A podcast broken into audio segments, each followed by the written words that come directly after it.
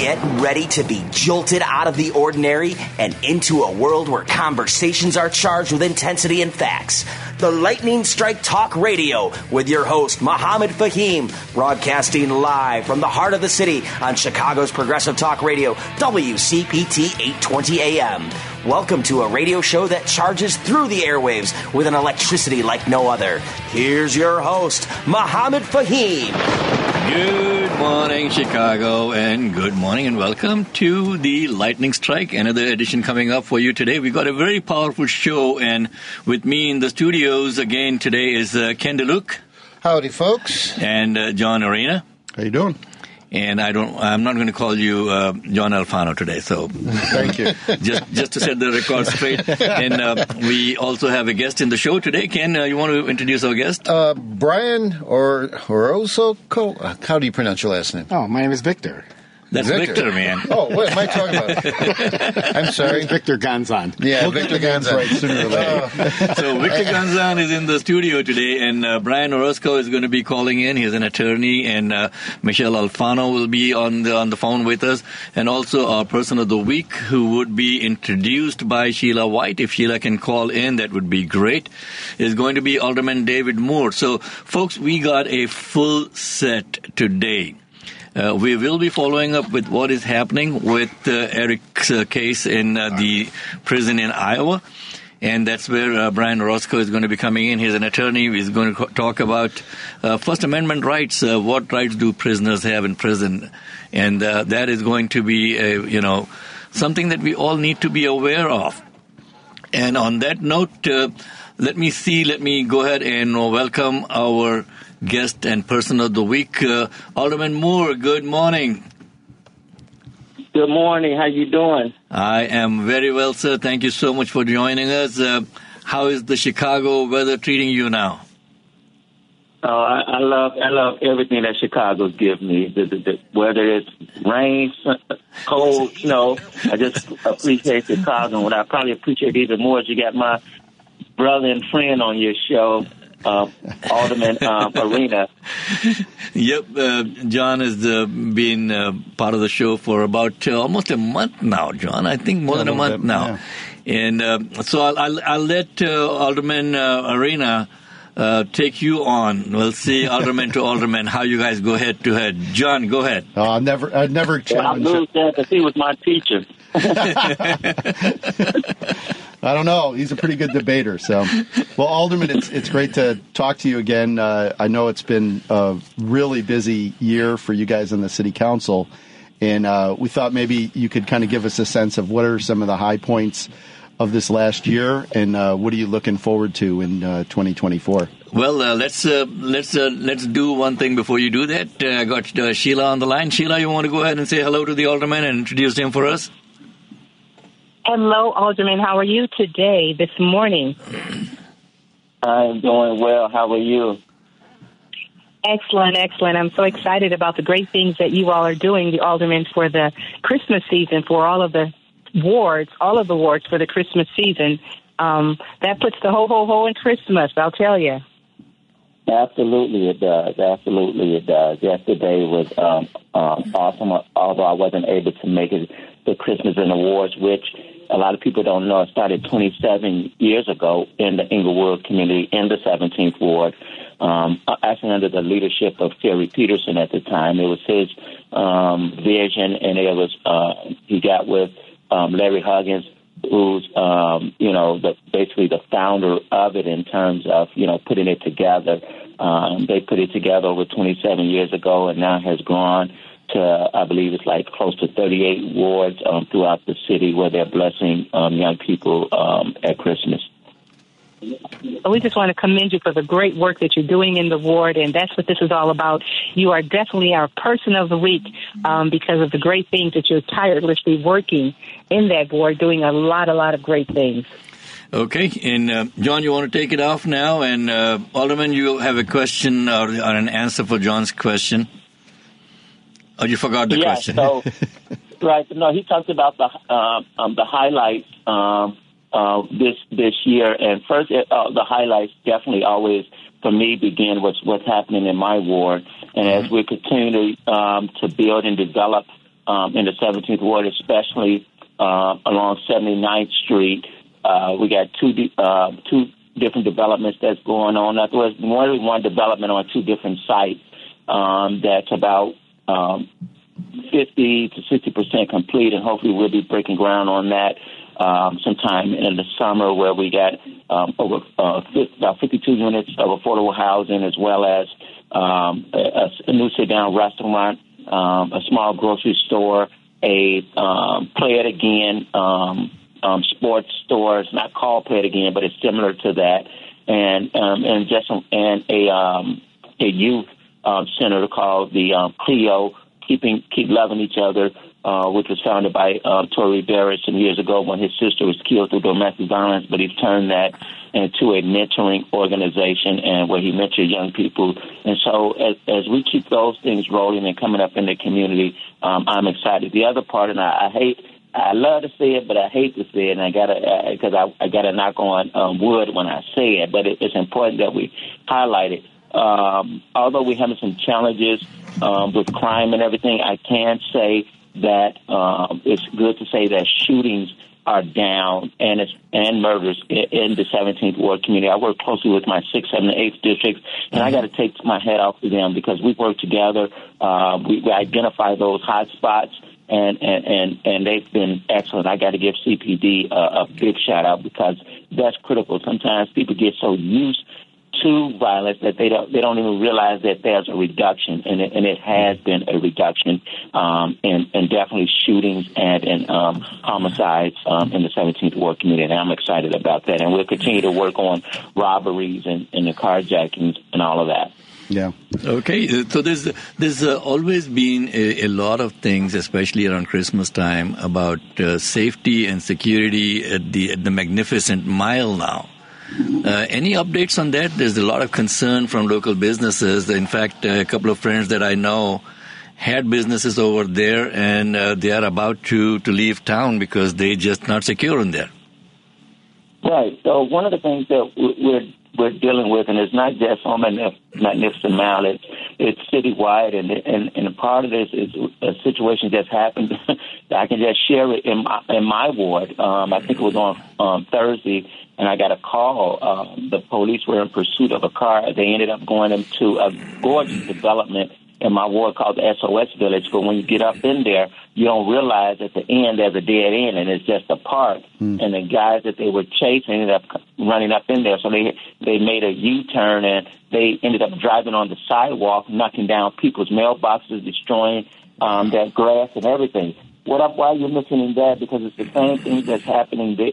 In my community, that's happening downtown, and that's this pursuit policy, right? Yep. And so we're not catching them because they had to call off the pursuit. And this is why in the city council that we've been pushing, and it's important that people talk about the crime in L.A. and the crime in New York in comparison to Chicago. Well, L.A. got, if I remember my numbers correctly, over 20-something helicopters, I think. Let me not be conservative because I don't want to put out the wrong number, but it was at least 17 helicopters that it came out that New York had, and we only have right now two. Two, right? Yeah.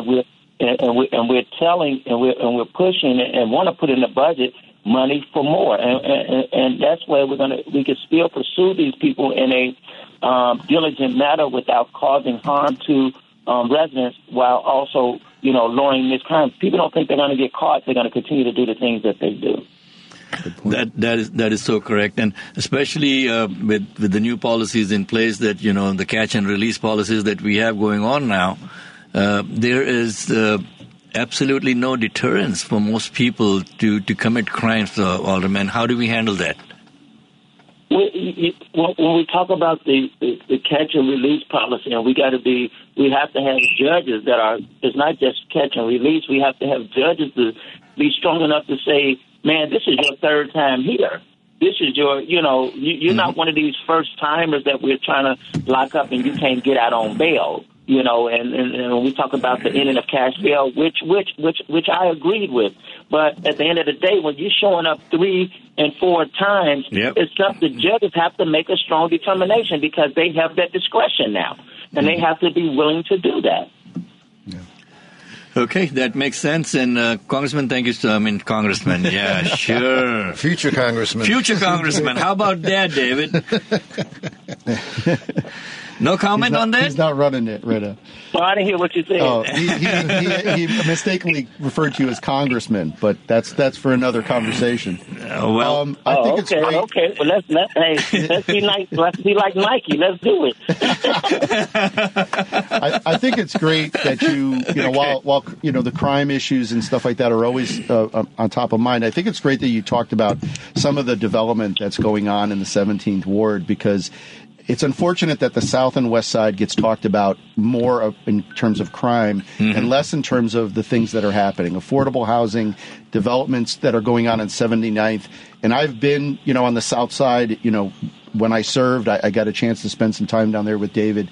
And there are beautiful neighborhoods. There are Jefferson Parkish and Portage Park-like neighborhoods all over this city. Yeah. And they get lumped in with the crime stats. And it's really about people that live in these neighborhoods. And David's one of the aldermen that I always respected, because he really works to try to represent his community and bring development to a neighborhood that's been overlooked for a long time. Absolutely. So, Alderman, thank you so much for joining us today, and definitely we'll continue the conversations in the future. And thank you for your time on Sunday mornings. We'll take a quick break, and we'll be back after this with Brian Orozco, Michelle Alfano, and we have got a guest in the studio today. Victor Gansan is there with us in the studio.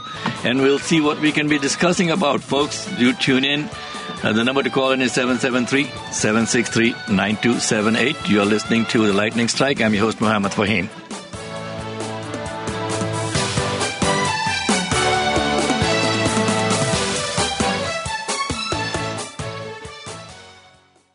Your porch is one of the best features of your building. But if your porch isn't up to date with Chicago's latest building codes, you could be facing big fines. Call 773-PORCHES today to receive a free evaluation of your porch. If your porch received a violation notice or is in need of repair or replacing, call 773-PORCHES and we will give you a free written quote by one of our trained porch specialists. We provide all plans and permits required to get the job done right. Just dial 773-PORCHES or visit us at 773porches.com. Let us take your porch to another level. Call 773-PORCHES. That's 773-PORCHES.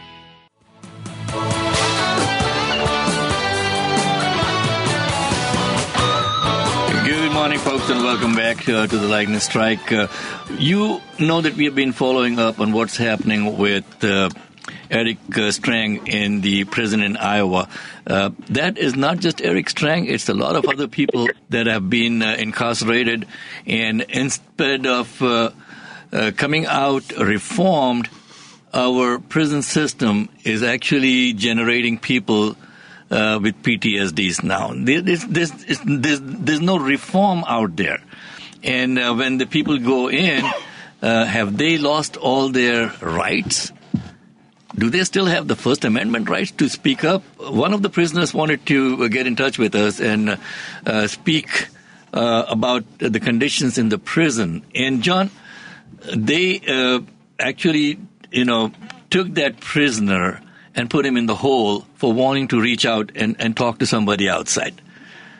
And that is something that should not be done in our country over here. Victor, I want to talk to you about some of your experiences. Victor Gansan is here in the studio with us, folks.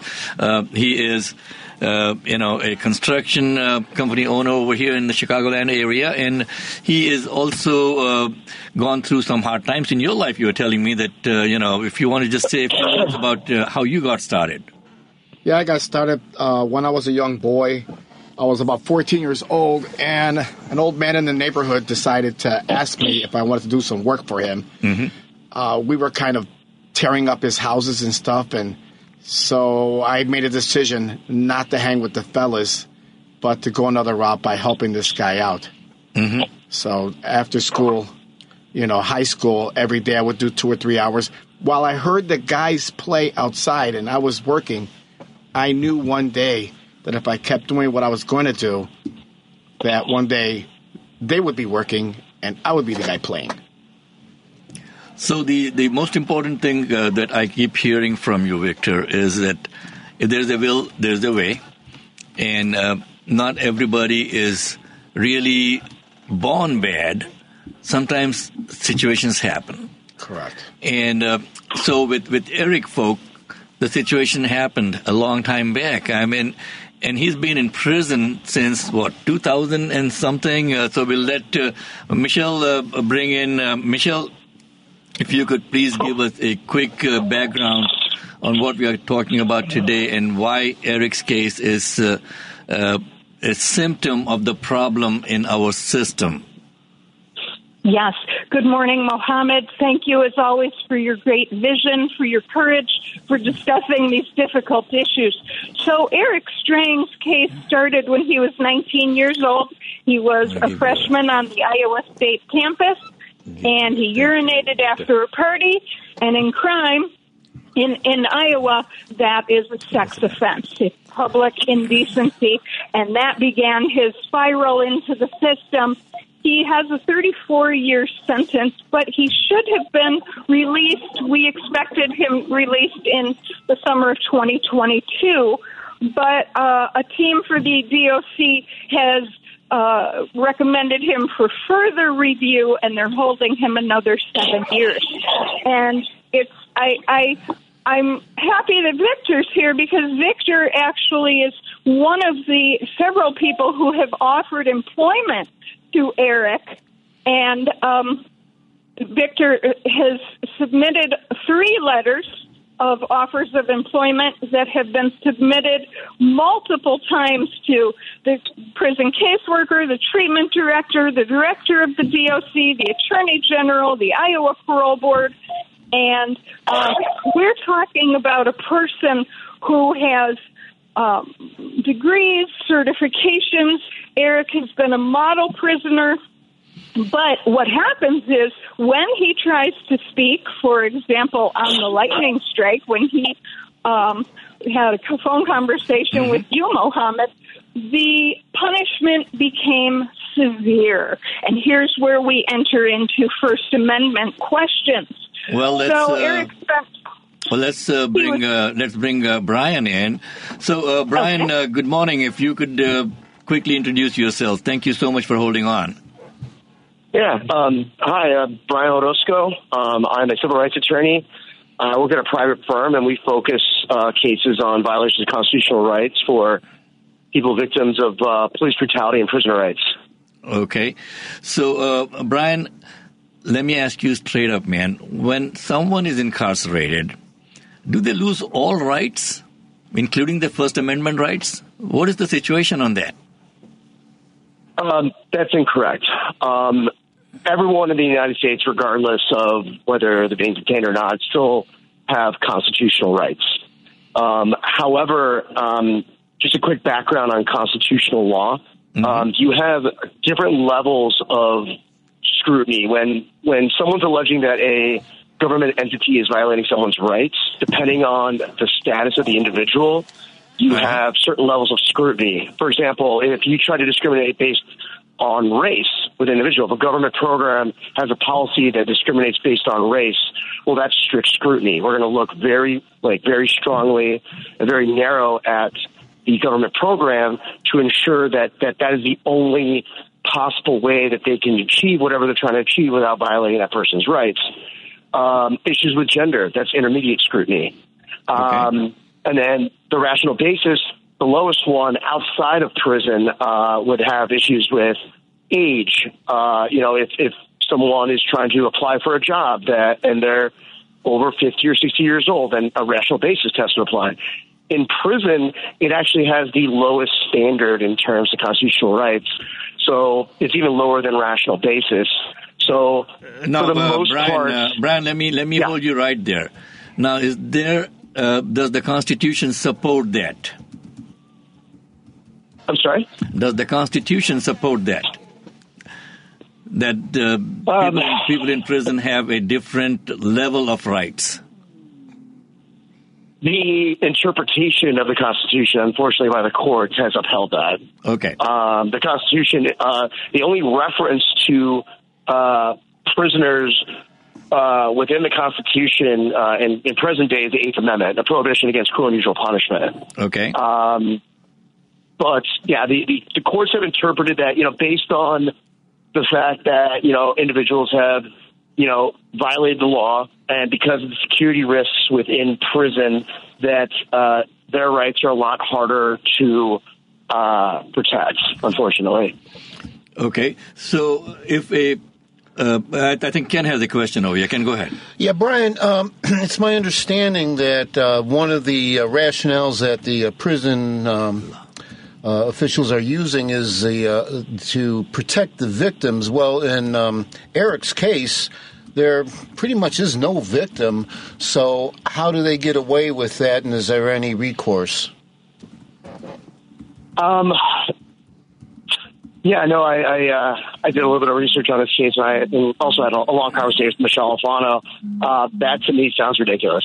I think, based on my experience with prisons, you know, when we file lawsuits, their justifications are very broad. I feel like they're very boilerplate. Mm-hmm. I feel like they just cut and paste language that they have already saved to respond to grievances or, you know, internal complaints, or even in cases like mine, in cases that I have. So, I from what I'm hearing, I don't think they look too deeply into Eric's case or into Eric's situation in terms of what they're doing. Mm-hmm. With the limited information that I have, I believe it's a constitutional violation. But then again, I'd have to have a judge affirm that. So going down that road. Okay. And, you know, we have got people from across the country now following what's happening with Eric and calling in to the Attorney General and the Governor's office over there. There's people, like I said, from Texas calling in, from California calling in, and a lot of people are listening to us from across the country, Brian. So we are putting the word out. We're putting the word out. We're not going to take this thing lying down in this country, which is supposed to be, you know, equal rights for a lot of us. And if you just look at people who have, you know, screwed with the law, half of our, you know, elected officials should be in prison. Michelle, by the way, do you have Michelle? Do you have numbers that people, if they want to reach out, that you can share with the class? I want to jump in right before that and just help people understand that because Eric tried to exercise his First Amendment freedom of speech, he was tortured and punished severely and still is. He's out of solitary confinement where he did 28 days, but he's in a punishment unit, the level 1 unit, where men do not receive enough food. They are all extremely hungry. They are not allowed to buy food. That's part of the punishment. You have 3 men in a 2-man cell, severe overcrowding. The official state of Iowa website in November said that the Iowa prisons are 22% over capacity. So they are putting 3 men in 2-man cells as daily business. That's how they're running the business. And when Eric came out of solitary, they made these abstract charges, just like what Brian's saying. It's very boilerplate. So they will, for example, accuse you of something like false statements or disobeying lawful orders.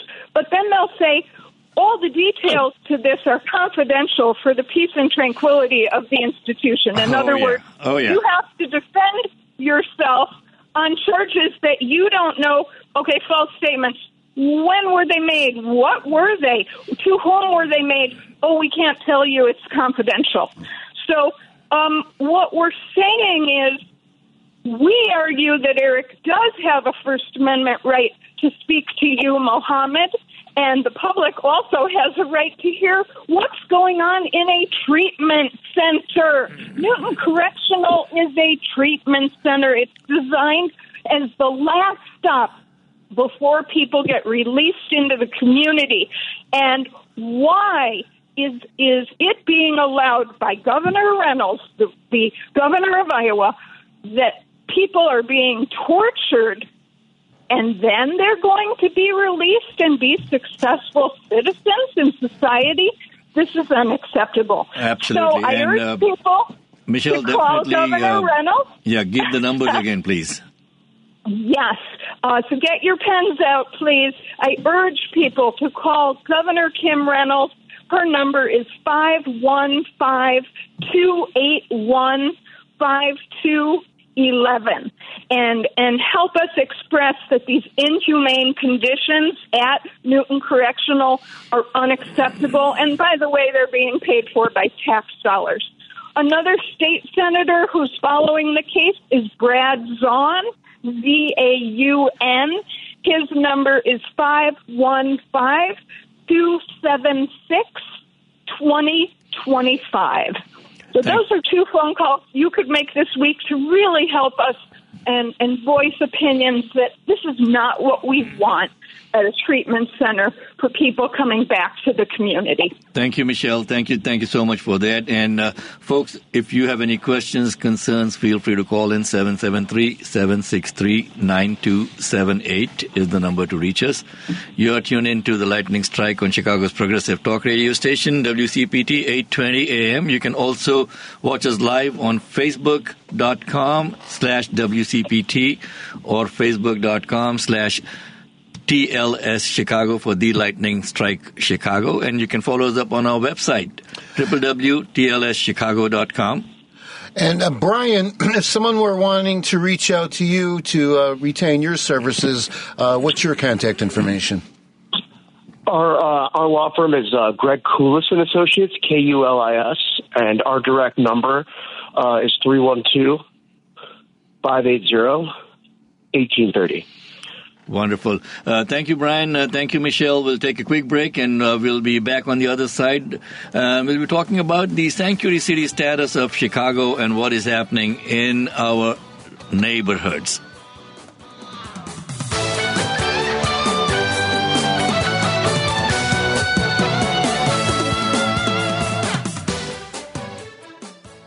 Your porch is one of the best features of your building, but if your porch isn't up to date with Chicago's latest building codes, you could be facing big fines. Call 773-PORCHES today to receive a free evaluation of your porch. If your porch received a violation notice or is in need of repair or replacing, call 773-PORCHES and we will give you a free written quote by one of our trained porch specialists. We provide all plans and permits required to get the job done right. Just dial 773-PORCHES or visit us at 773porches.com. Let us take your porch to another level. Call 773-PORCHES. That's 773-PORCHES.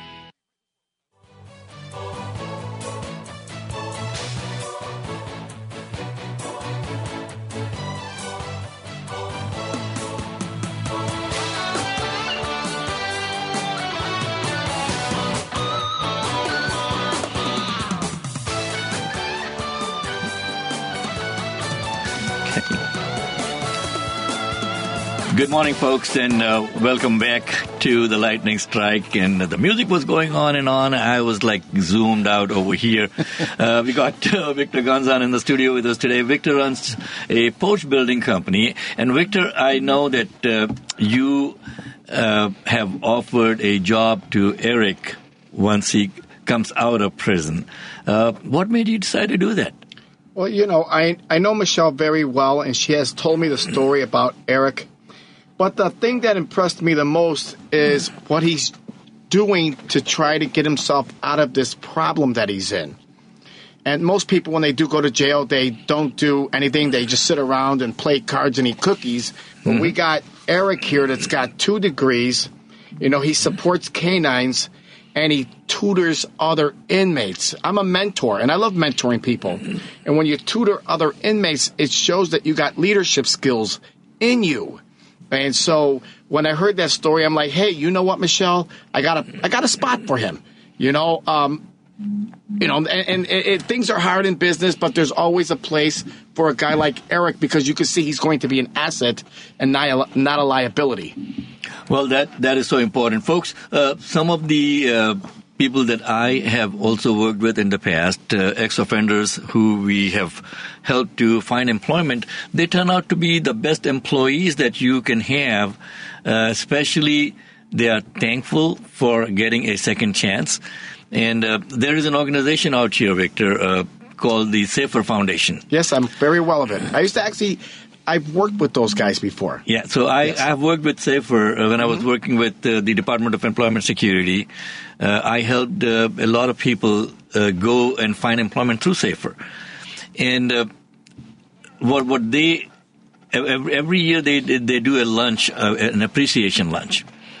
And the last lunch that I was at, we were looking at the room, and someone made a comment that 60% of the people in that room did something wrong. They were just not caught. That's exactly right. Okay. Right. So we do things, folks. That does not mean that we are born bad. Okay. If someone can get a chance to somebody to rekindle their life, why not? And employers like Victor are a definite boon to society. Victor, thank you so much for stepping out to do this, man. So porches. Let's talk about porches in Chicago. Let's talk about porches in Chicago. How long have you been building porches? All right. Well, I've been building porches in Chicago since 2003, when I was just a licensed contractor. And in 2003, of course, everyone should know, if they're from Chicago, mm-hmm. about the porch collapse. Right. Right. That killed 13 people and injured 55 other people on a nice, I think it was a Friday or a Saturday night, and yep. on the north side of the city of Chicago. And that's when I became a porch contractor. I was lucky to have an ad in the phone book under porches, okay. where we were doing 1 to 2, 3 porches a year to getting about 27 porches a month. Wow. Hey, John, you're being an alderman. Could you give us a little bit of history on what the aftermath of that porch collapse was? Absolutely. So I was in office from 2011 to 2019, and there was a revision to the building codes there. But back in 2003, there was also, with this horrific incident, one, inspections jumped. There's some of the stats that I have. In 2006, there were 6,670 porch violations issued. That's dropped now in 2019 to just over 2,000. A quick question. Is that because they're not doing as many inspections now because they've fallen off the cliff, or is that because all the porches are safe now? Oh. Well, I'm sure the porch guy is going to say, you need to have your porch looked at. I mean, obviously, there's something north of 1.5 million buildings in Chicago, and a lot of these were built, well over 100 years ago. I know that, in the aftermath of that, there was a huge push to inspect all of these old porches, get them updated. The codes were increased in terms of this the stock. I think is it 10 by 10s now that are required? Oh, 6 by 6. 6 by 6 now. Yeah, columns, yes. Columns. So I mean, some of those kind of core things that help with the structure. I mean, this porch was overbuilt. There was a $10 million loss or $16 million lawsuit against the company that managed the property at the time. Where are we at today in terms of one? The number of inspections, the number of porches that have been updated, and what do we need to do in terms of building codes in that regard? Well, my thoughts are right now we're at the beginning. We're starting all over again. Mm-hmm. And the reason being, guys, is that the porches that have been recently built in the past 15 to 20 years, there's this thing in the neighborhood is that you just build it and you do nothing to the wood. Mm-hmm. Well, the weather is now starting to take a toll on all those brand new porches that have been built. Mm-hmm. So now if you go to a porch that's built maybe 10 years ago, you'll see that all the hardware, which is the main part of the porch, has been rotting. Yep. It's fighting. It's called galvanization, where the metal is fighting with the wood because of the copper content in the wood. So over the years, they've changed the copper content in the wood and the arsenic in the wood. But, again, nobody's doing anything to their porches. So again, the weather is, I don't even know where we're at with that one. but the weather is just taking a toll again on the porches. When I got here this morning, okay. I had a few minutes extra, so I just said, you know what? Let me just drive down the alley. Let me take a look at the porches down this alley. Well, when I made the first turn, the first building that I saw, porch is definitely out of code. I'm driving down the alley and I see 2 or 3 newer porches. But the problems with the porches is the water just soaks into the wood. Mm-hmm. Then the sun comes out and warps the wood. So, again, we have to go back and do something to all these porches that were recently built. Well, let me ask you, as a homeowner, and maybe this will help inform folks, how often should people have their porches inspected by someone like you that knows what to look for and look for the weak points? Yeah, as a homeowner, I would probably tell you to have your porch inspected maybe every 2 or 3 years, but more important, if you're a building owner, mm-hmm. you should have your porch inspected every year, especially if you hired a guy that really doesn't know what he's doing, because you based your build on price. Mm-hmm, mm-hmm. The building inspector still may pass the porch, but there can still be deficiencies within that porch, and I see them all the time. So, Victor, why don't we have different kind of building materials for porches? Like for my deck now, I got, that stuff that doesn't rot. The tracks. Composite. Yeah. Composites. So why not for porches? Well, we have to understand, first of all, why fire exits, and that's what these are built of wood. And that's because we're in the Midwest, and mm-hmm. this was a lumber town. Okay. So that's where we get wooden porches from. The reasons why people don't do tracks is it's because of cost. Okay. But we recommend now that after seeing what the porches look like after 10 years being built and nothing done to them, meaning no type of coating on them, is to now that if you have your porch built, have it stained, painted, or sealed, generally 3 to 6 months after it's done. Because this now needs to happen to the porches so they can last like they did before. Porches in the city of Chicago were 60, 70, 80, 90 years old. Some are over 100, and they're still in good shape. Okay. They're not in code, but they are in good shape. Why can't these newer porches last that long? Okay, that begs the question again. My understanding is that the city of Chicago has a severe shortage of building inspectors also. How does that impact your business?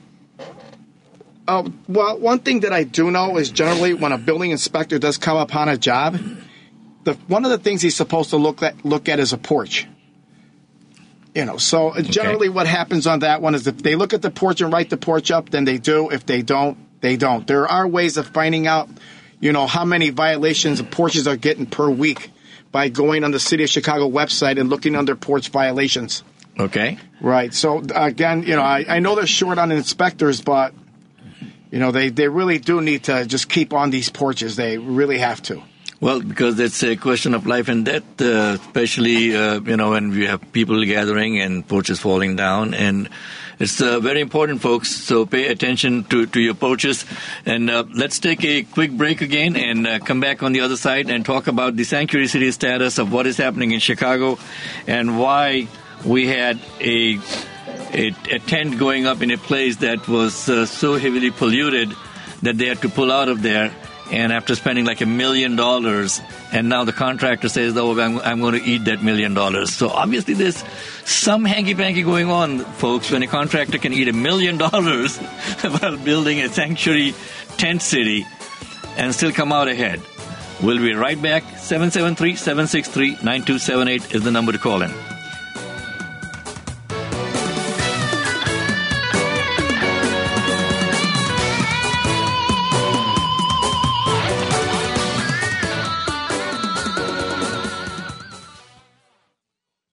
Your porch is one of the best features of your building, but if your porch isn't up to date with Chicago's latest building codes, you could be facing big fines. Call 773-PORCHES today to receive a free evaluation of your porch. If your porch received a violation notice or is in need of repair or replacing, call 773-PORCHES and we will give you a free written quote by one of our trained porch specialists. We provide all plans and permits required to get the job done right. Just dial 773-PORCHES or visit us at 773porches.com. Let us take your porch to another level. Call 773-PORCHES. That's 773-PORCHES.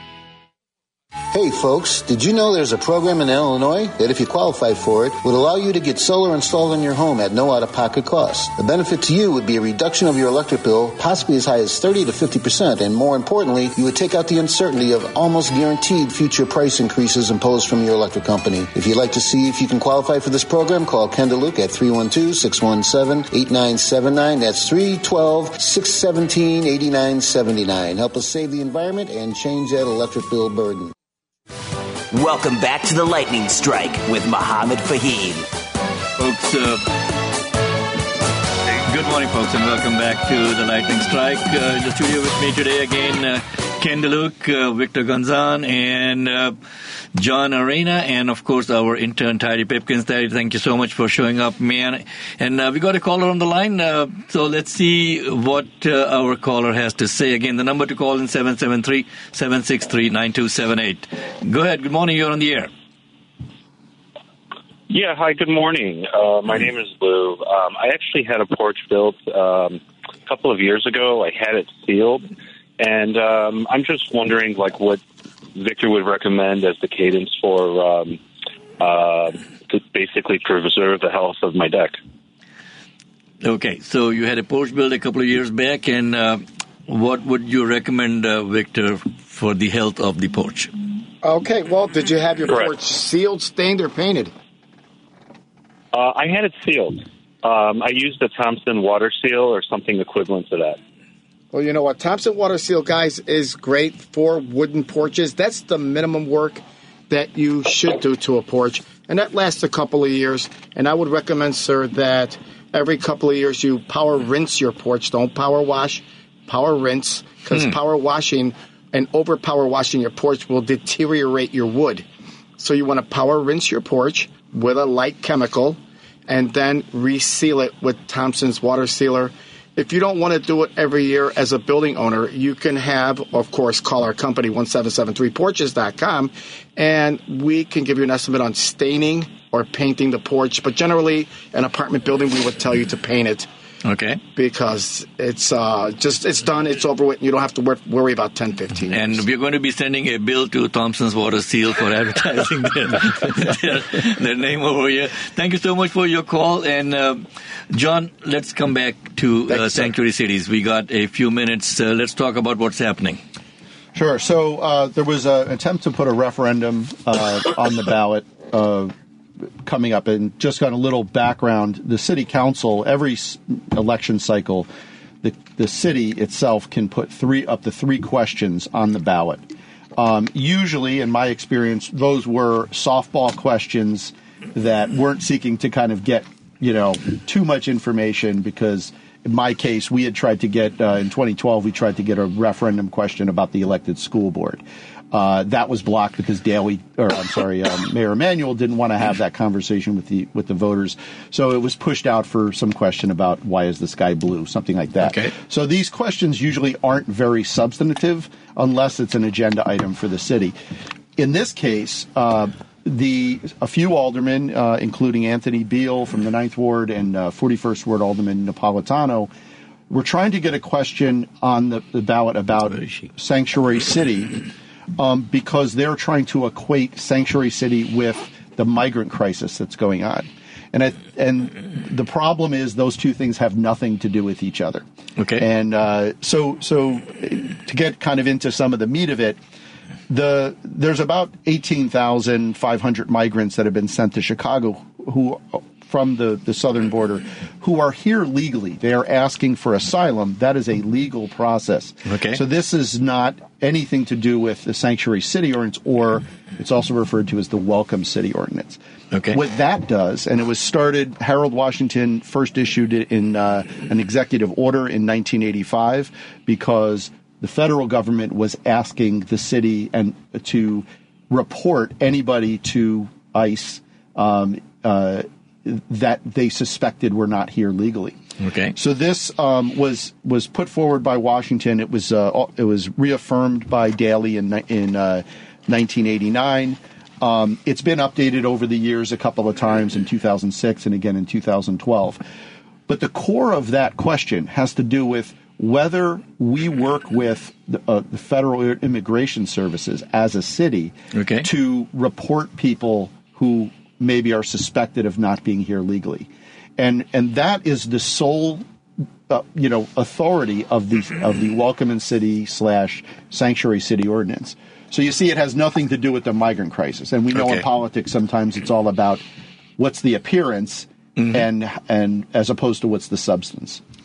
I'm glad you brought that up, because myself, up until today, I didn't even realize that, because I figured Sanctuary City means they can always come in, as the immigrant crisis continues. But thanks for clarifying that. Yeah, it's they're two different issues, and they're both, you know, they're both very important issues, but for different reasons. And ultimately, again, the question isn't on the ballot because it's not a legitimate question, right? If you take away the sanctuary city ordinance today, it would change nothing about dealing with the migrants that are being brought here. The city is taking some action against the bus companies who are coming up here and just kind of dumping people out onto our streets, and it creates it's more of a CDOT issue because it's dealing with transportation, and you're just putting people out onto the street who have no familiarity with the city, and the city is trying to manage this process. So they are taking some steps to try to coordinate better with these incoming folks who are, again, here legally seeking asylum.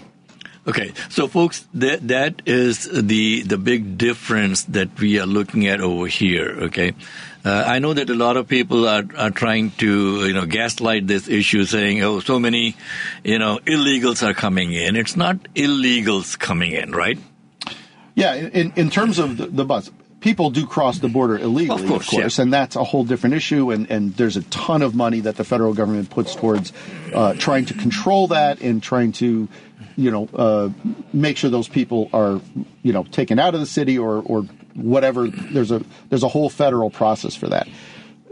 We have to kind of be discreet. These are people who are, have gone through some horrific situations in their country. They're fleeing war. They're fleeing persecution, whether it's religious, whether it's political. And that's what the asylum process is for.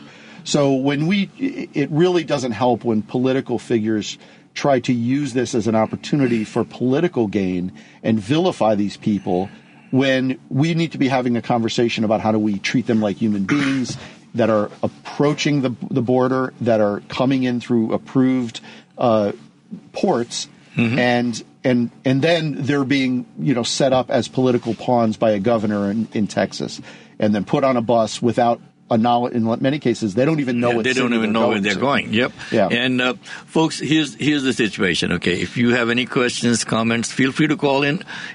Share your concerns with us. It's okay to call in and talk about issues and talk it out instead of holding it in. The number to call in is 773-763-9278. We got a few minutes before we finish off the show today, but following up on what we have been doing with Eric Strang and the people who are imprisoned and the kind of impact that it has on their families.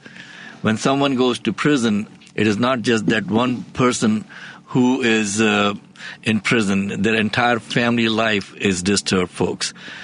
We are going to have a quick meeting next week, Wednesday. We are having a Zoom discussion with some of the families of people who have been incarcerated. So look for that. We'll be posting that on our website. We are creating a podcast section on our website so we can discuss issues in more detail than what we can on a one-hour talk show over here with a few minutes on each topic. So important topics like what is happening with Eric and other topics, we will be having more detailed discussions in a podcast format also. So you can go to tlschicago.com/podcast to listen to more details on our podcast coming up. You can also support the show by going to patreon.com/tlschicago. We are creating that platform also for you. And we want to keep this show listener supported. We don't want to take corporate advertising on over here so that people can tell us what to talk about and what not to talk about. This show is for you. Like I keep on saying, it's of the people, for the people, by the people.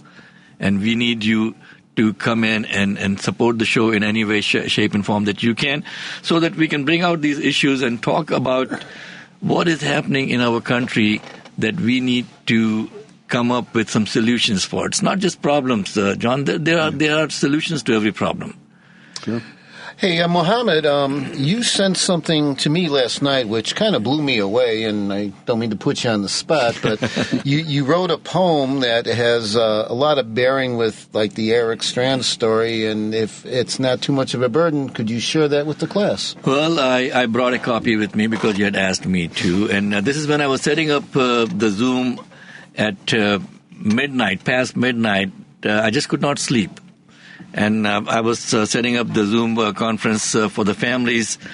And so the thoughts started coming in, and I will quickly recite it. In shadows cast by prison walls, families bear the weight of heavy falls. A tale unfold, a silent scream of lives entangled in a broken dream. Behind cold bars, a loved one dwells, a tale of sorrow the heartache tells. Innocence lost, freedom confined, yet a ripple effect through hearts entwined. A child yearns for a father's embrace, a mother's strength, a tender grace. The echoes of laughter, now distant and thin, love behind bars, the struggle to begin. In the dance of steel where hope is confined, families carry burdens, the ties that bind. The bread earner absent, a vacuum profound, economic shackles, poverty unbound. A silent trial the children endure, the stigma, the judgment, the world obscure. Yet in their eyes a resilience shines, love's beacon, a light that forever twines. Oh, the loss of income, a bitter string. Yet it's love and affection that truly swing. Through hardship and pain, they rise above. In the face of adversity, a testament of love. Innocent hearts in a relentless storm, striving to keep the family warm. For crimes uncommitted, they bear the weight, yet love's defiance is their potent trait. And now with Christmas coming up, folks, while the world celebrates the Savior's birth, in these families there is a Savior's dearth. There are no happy holidays to celebrate, only a despondent, bleak future to deliberate. The thoughts just came, folks, and I started typing them out and sending it to Ken and the folks who are going to be joining us for the family session on Zoom. Do tune in, listen to the time, to the Lightning Strike podcast every Sunday mornings. And we'll be with you on next Sunday on the 24th also, Christmas Day, no, Christmas Eve. Feel free to join us. And again, thank you so much for listening today. And thank you, Ken. Thank you, John. And thank you, Tyree, for coming in. And Victor, thank you for being our guest in the studio today. Thank you. You're welcome. And by the way, that was amazing. I'm just saying. Awesome, right? Thank you, Ken.